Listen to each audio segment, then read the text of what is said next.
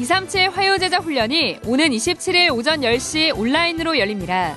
국내는 21일, 해외는 20일까지 등록받습니다. 코로나 사태로 연기됐던 초등 청소년 전도신학원이 오는 5월 1일 개강합니다. 오는 24일까지 위다락점 내 배너를 통해 연결되는 사이트에서 신청받습니다. 비대면 시대 문서 선교를 위해 국내 유일 기독교 일간지 국민일보 보기에 참여하는 모든 교회는 오는 12일까지 성도들의 구독 신청서를 취합해 임마누엘 경인교회로 제출하면 됩니다. 안녕하십니까. RUTC 뉴스입니다. 237 화요제자 훈련이 오는 27일 오전 10시에 열립니다. 국내는 21일 오후 6시까지 등록과 입금을 모두 마감하며 해외는 미국 시간으로 20일 자정에 등록과 결제를 마감합니다. 국내 성도들은 tue.위다락점넷에서 등록받습니다. 등록 헌금은 7만 원이며 개별적으로 부여되는 가상 계좌로 입금받습니다. 해외 성도들은 Remnant Ministry.com에서 등록받습니다.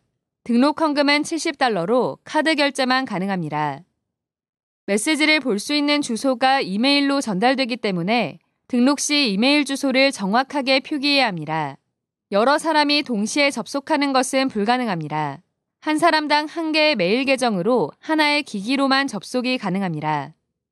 환불 신청은 등록 기간 내에만 가능하며 이메일로 신청받습니다. 신청자의 이름과 연락처, 입금액, 환불 계좌번호를 표기해 보내야 합니다. 장애인 등록증 상의 1, 2 상금 및 중증으로 확인된 장애인 성도는 등록 헌금의 50%가 할인됩니다.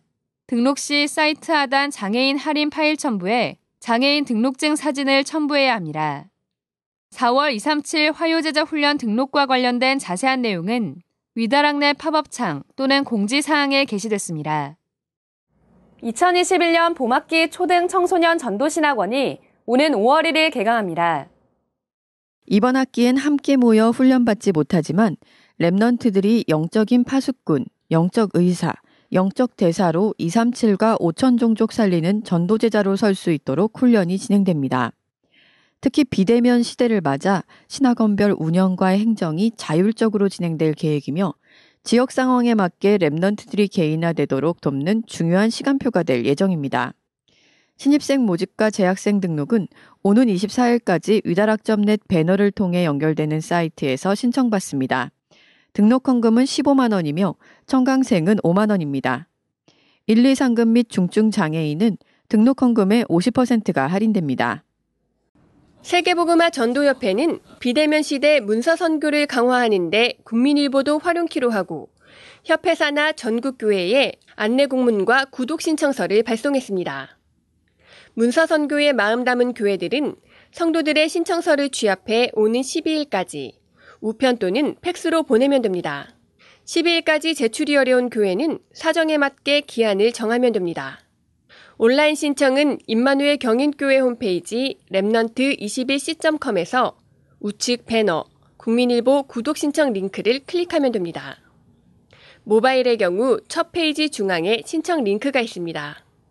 예원교회, 임마누엘 경인교회를 시작으로 개교회와 성도들의 신청이 계속 이어지고 있으며 현재 임마누엘 교회, 임마누엘 서울교회, 포항 영광교회 등 37개 교회가 참여했습니다. 또 보내는 선교의 일환으로 학교, 탈북민 현장, 교도소, 복지관 등 특별기관으로 배송 요청도 계속 들어오고 있습니다. 국민일보는 국내 종합일간지로선 유일하게 기독교 가치의 바탕을 두고 시작된 신문으로 정치, 경제, 사회면과 동등하게 기독교 섹션을 두고 전 세계 복음 소식을 전달하고 있습니다. 류광수 목사는 전도운동 초창기부터 국내 유일한 기독교 일간지인 국민일보의 중요성을 강조하며 국민일보를 보고 전달하는 것은 하나님이 원하시는 문서 선교라고 강조해 왔습니다. 문서 선교의 중요한 역할을 담당하고 있는 국민일보 보기에 개교회들의 많은 참여를 부탁드립니다.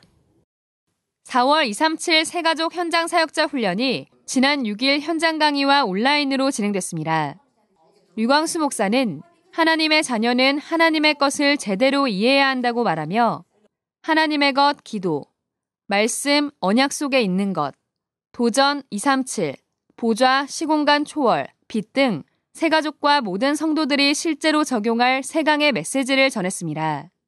특히 류 목사는 기도 이전에 기도 상태가 되는 것이 가장 중요하다며 그러기 위해서는 내 생각, 사람 생각, 세상 생각을 빨리 넘어서야 한다고 강조했습니다. 한편 237 새가족 현장 사역자 훈련에 실시간으로 참여하지 못한 제자들을 위해 오는 15일까지 다시 보기 서비스를 제공합니다. 훈련비는 7만원이며 new.wedarak.net 사이트에서 등록한 후 오는 15일 오후 5시 30분까지 결제한 사람에 한해 메시지 다시 보기가 가능합니다. 결제 후 첫 로그인 시간으로부터 6시간 동안 볼 수 있고 영어와 일본어 등 7개 국어 통역이 제공됩니다. 이번 주 주요 헌금 소식입니다.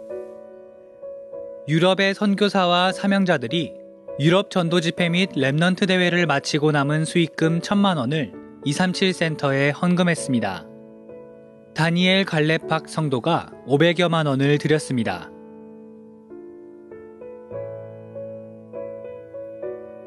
이번 주 RUTC를 마음 담은 106명의 성도들이 300여만 원을 헌금했습니다.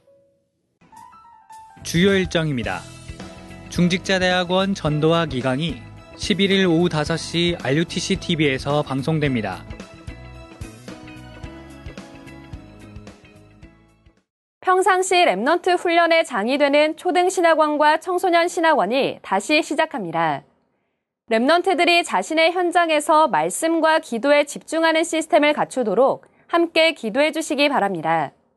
뉴스를 마칩니다. 고맙습니다.